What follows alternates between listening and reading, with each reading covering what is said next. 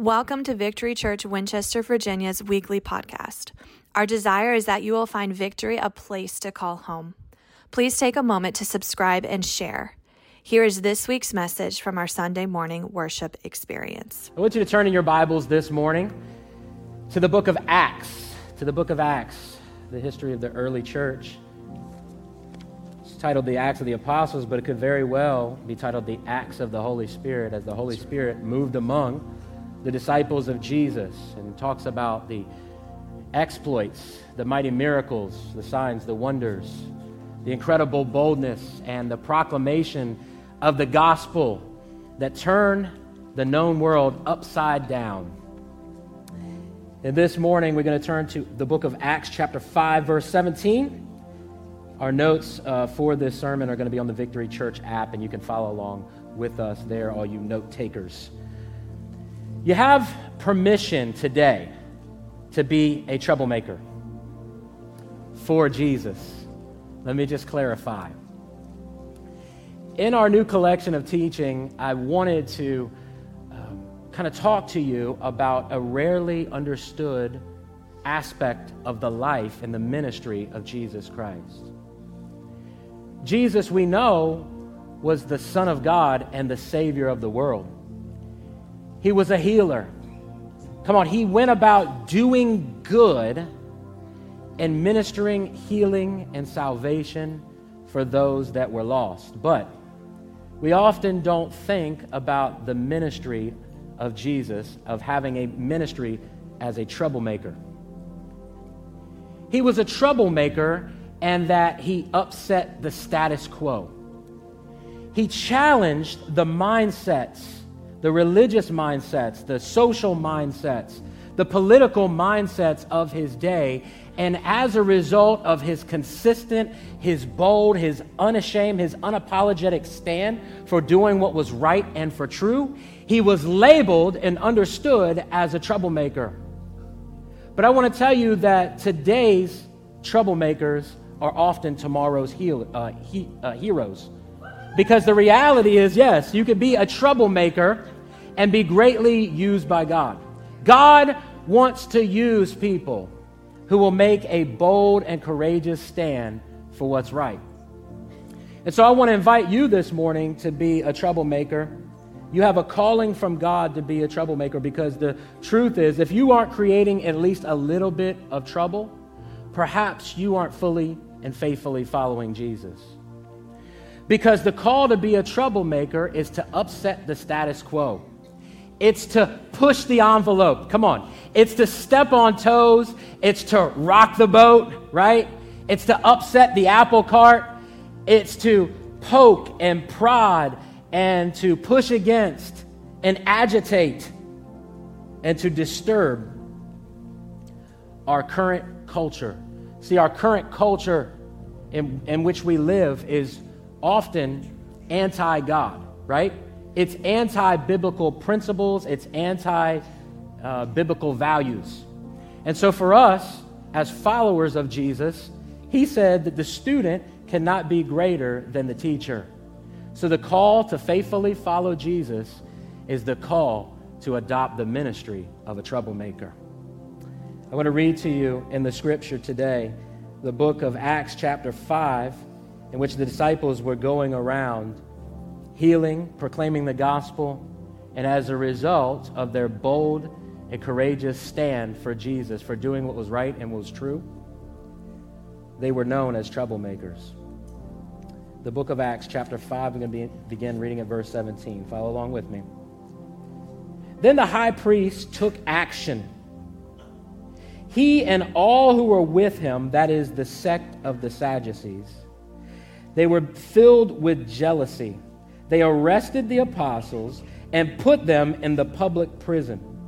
But during the night, an angel of the Lord opened the prison doors, brought them out, and said, Go, stand in the temple, and tell the people the whole message. Somebody say the whole message about this life.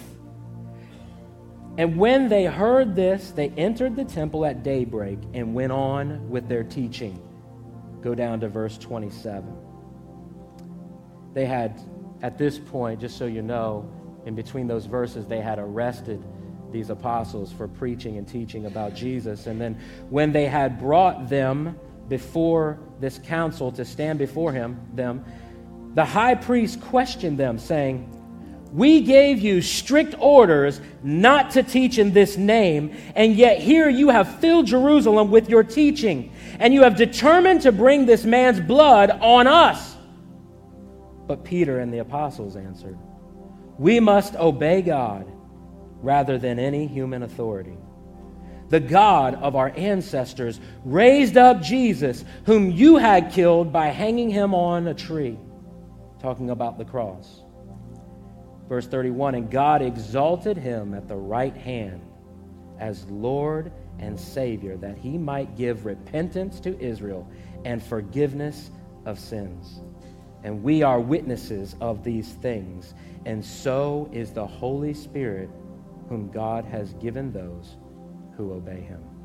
I want to talk to you from the text today and preach to you from the subject of my sermon today the ministry of a troublemaker. The ministry of a troublemaker.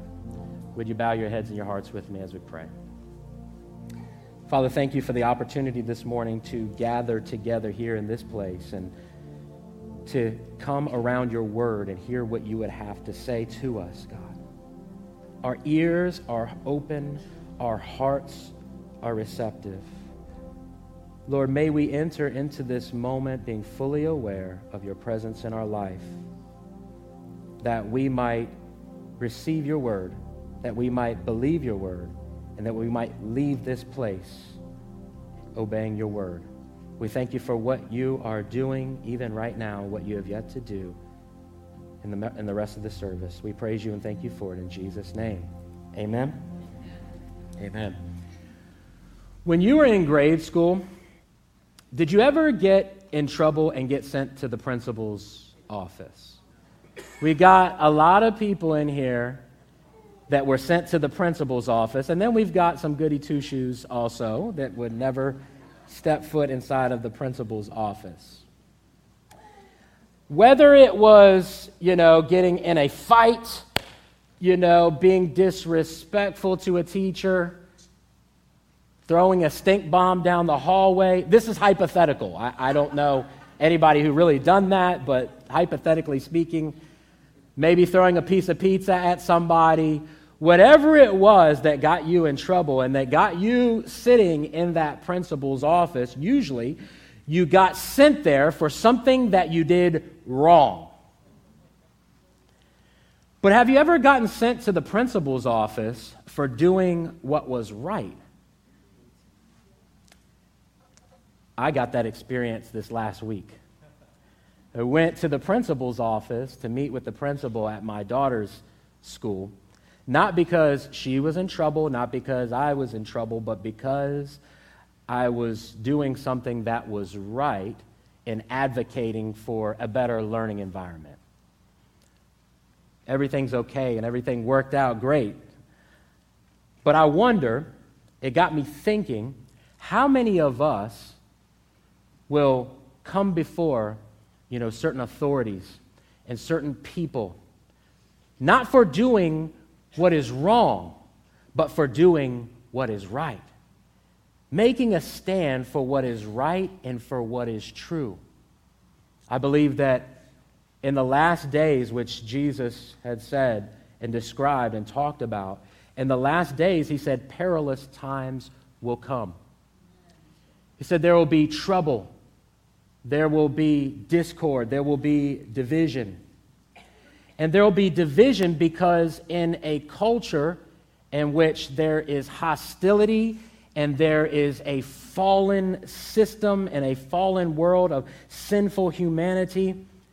These systems and these fallen rules and, and, and beliefs and, and ideologies put us as followers of Jesus who stand for what's right and for what is true, put us at odds against the prevailing culture, and we will be labeled, we will be understood, we will be known as a troublemaker. This is what God has called us to. So the question today is not if, but when the opportunity will come for either you to compromise your convictions and your beliefs and your values, or will you stand for what is right and what is true, regardless of the cost, regardless of whether you're you know, disowned, you're separated, you're ostracized, you're marginalized, you're labeled as intolerant or as uncaring or as unloving and as un, un, not understanding. In that moment, will you compromise your belief and your convictions and your values, or will you choose to obey God, refusing to compromise and experience persecution? The question this morning is in that moment, do you have the courage to be faithful to God? Because that moment is not just coming, that moment is already here in many ways.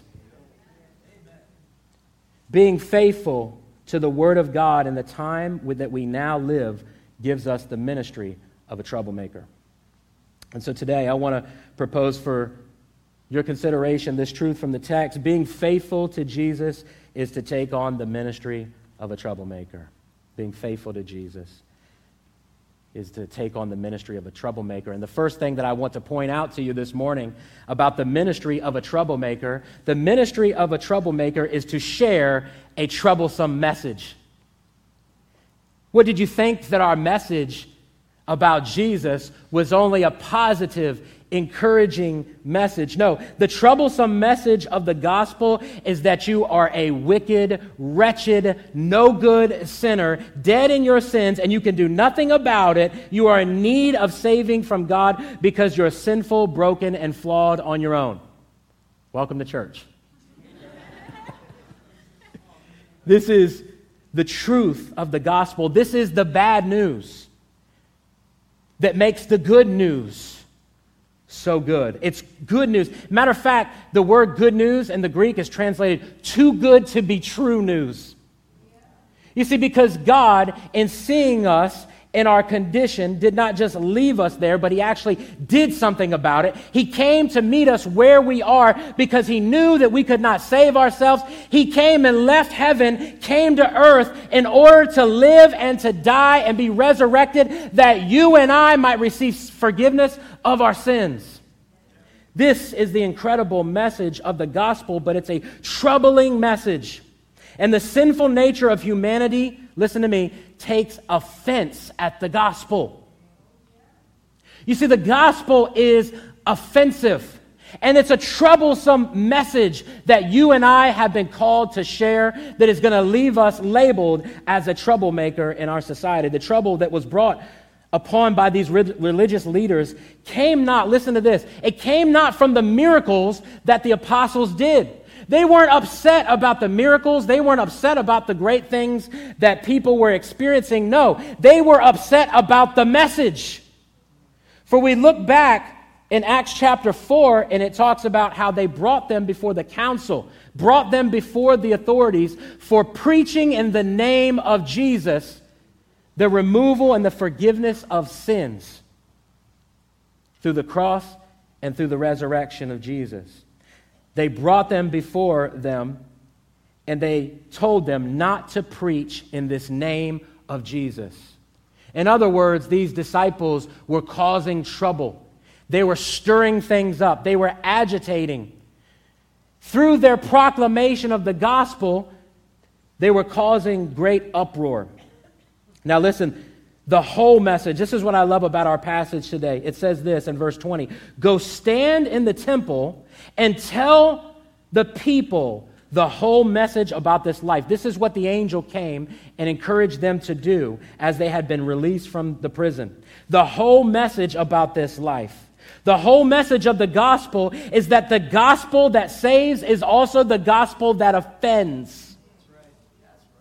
The apostle Paul said this I'm not ashamed of the gospel of Jesus Christ, for it is the power of God unto salvation for all those that believe, to the Jew first and also for the Gentile. In other words, the gospel that saves is the gospel that offends. The apostle Paul said in the book of Galatians chapter 5 verse 11, He said, If I was going about preaching salvation through circumcision and through the law, because he was talking to the Jewish believers, he said, If I was going about doing that, I would not be persecuted and I would not be offending people. But the message of the gospel is offensive.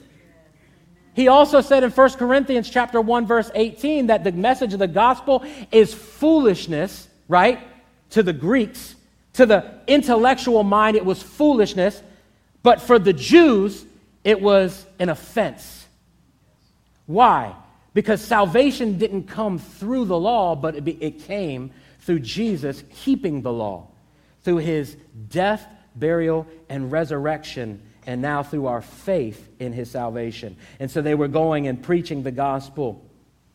And if you and I are going to go and preach the gospel, we are going to be labeled as troublemakers because we share a message that offends.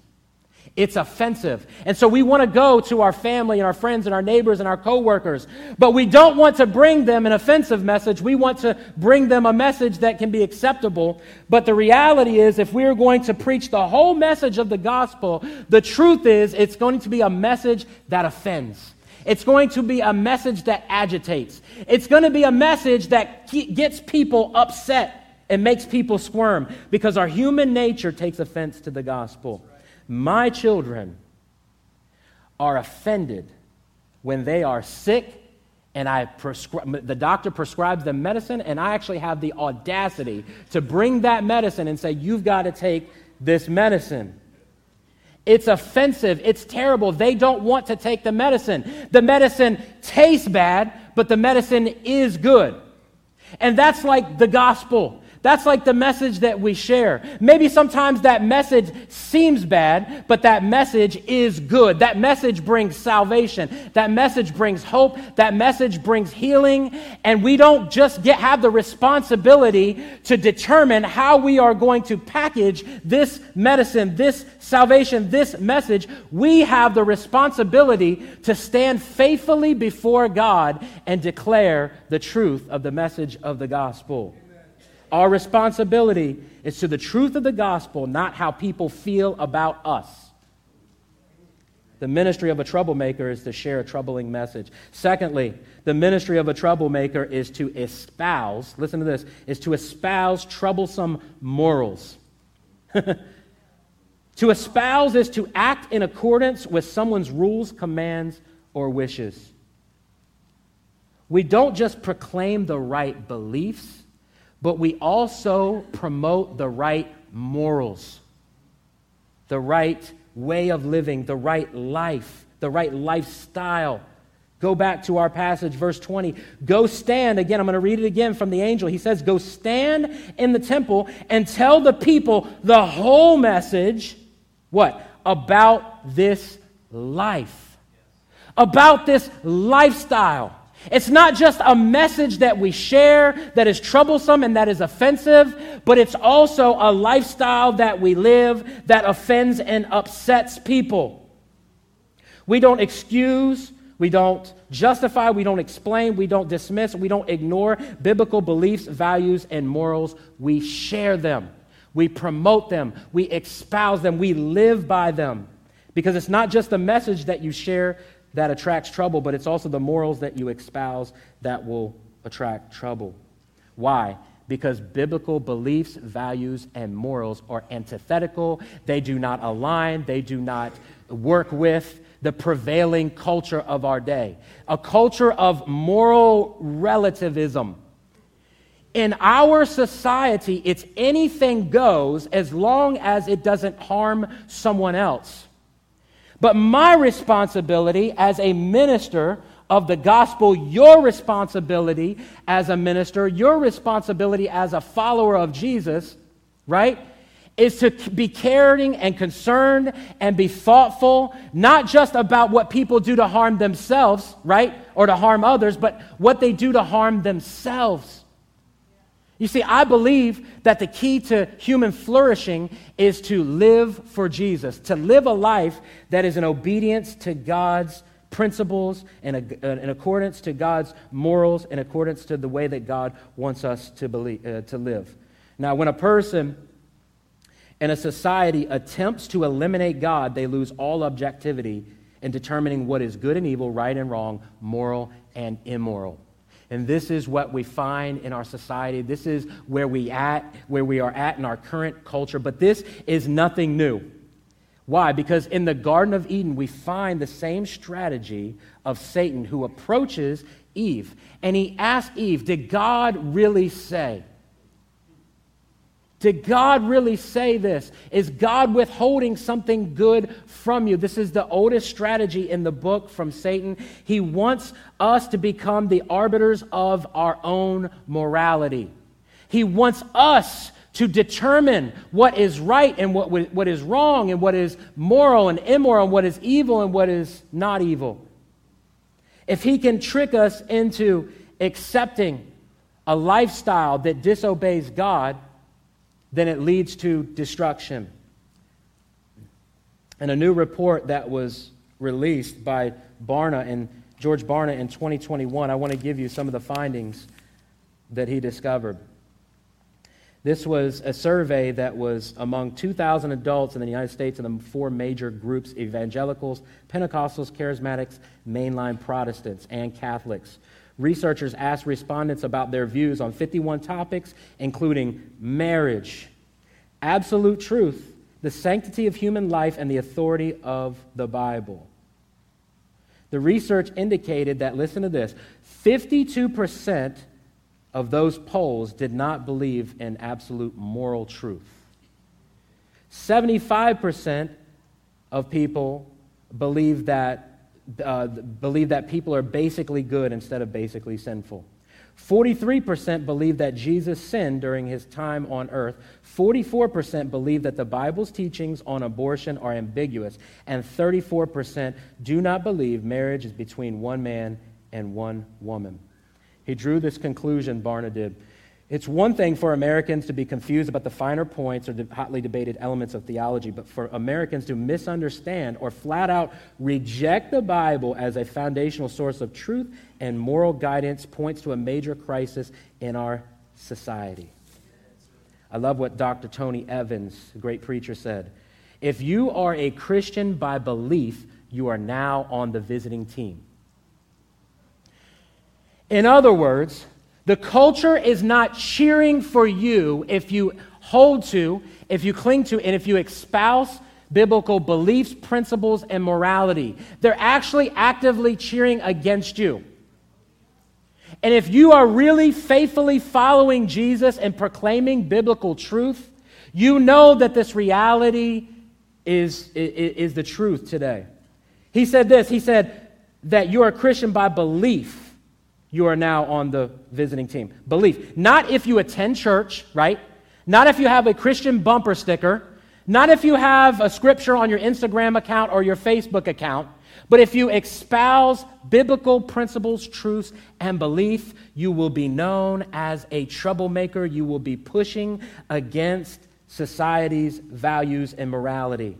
And it's going to put you at odds to the prevailing culture. As a result, of espousing biblical beliefs in morality, you're going to be seen as a troublemaker. And opposition must come because we, as followers of Jesus, cannot settle, we cannot compromise, we cannot make excuses, we can't bow down, we can't neglect to share the whole message of the gospel, we can't compromise.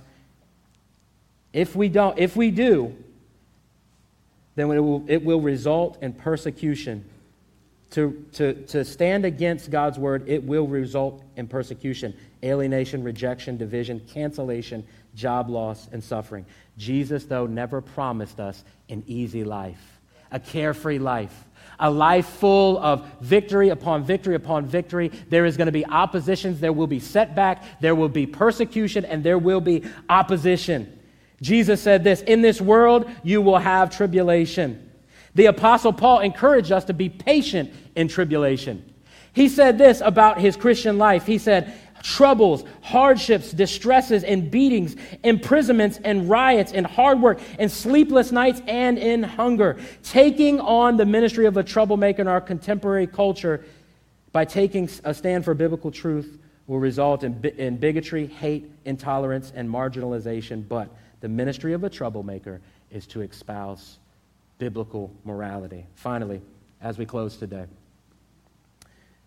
troublemakers share a troublesome message, troublemakers espouse troublesome morals, and finally, troublemakers adopt a troublesome motivation.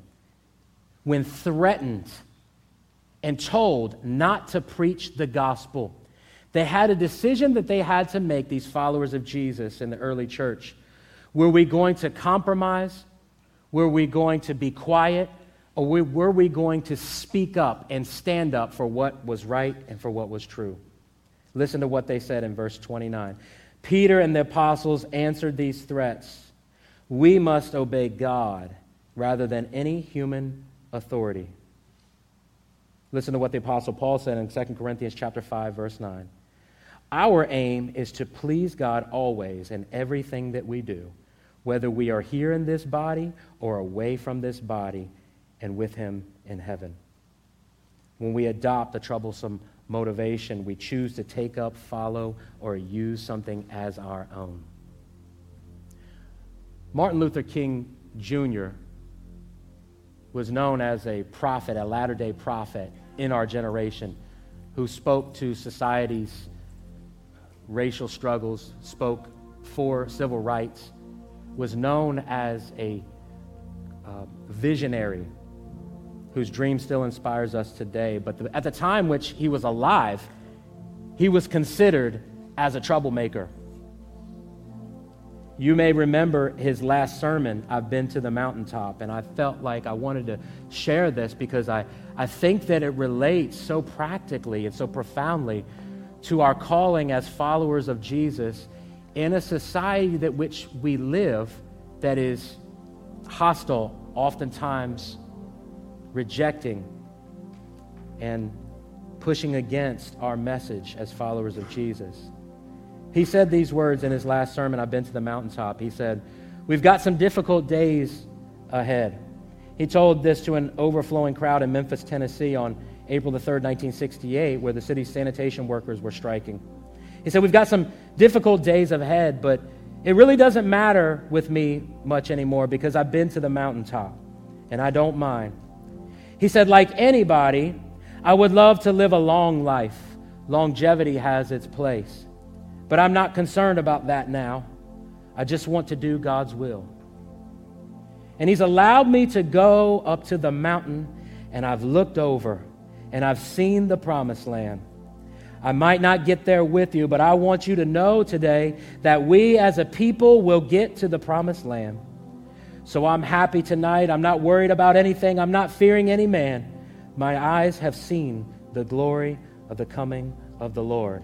In less than 24 hours after these prophetic words, Dr. King was assassinated by James Earl Ray.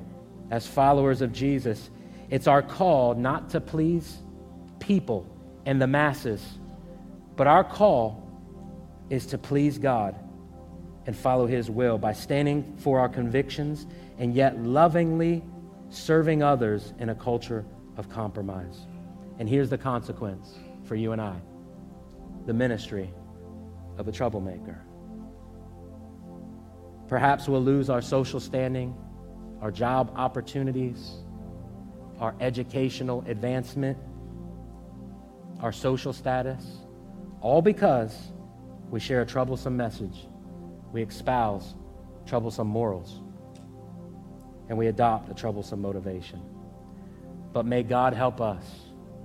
May God help us to be faithful to Jesus by taking on the ministry of a troublemaker. If you would just rise to your feet right now.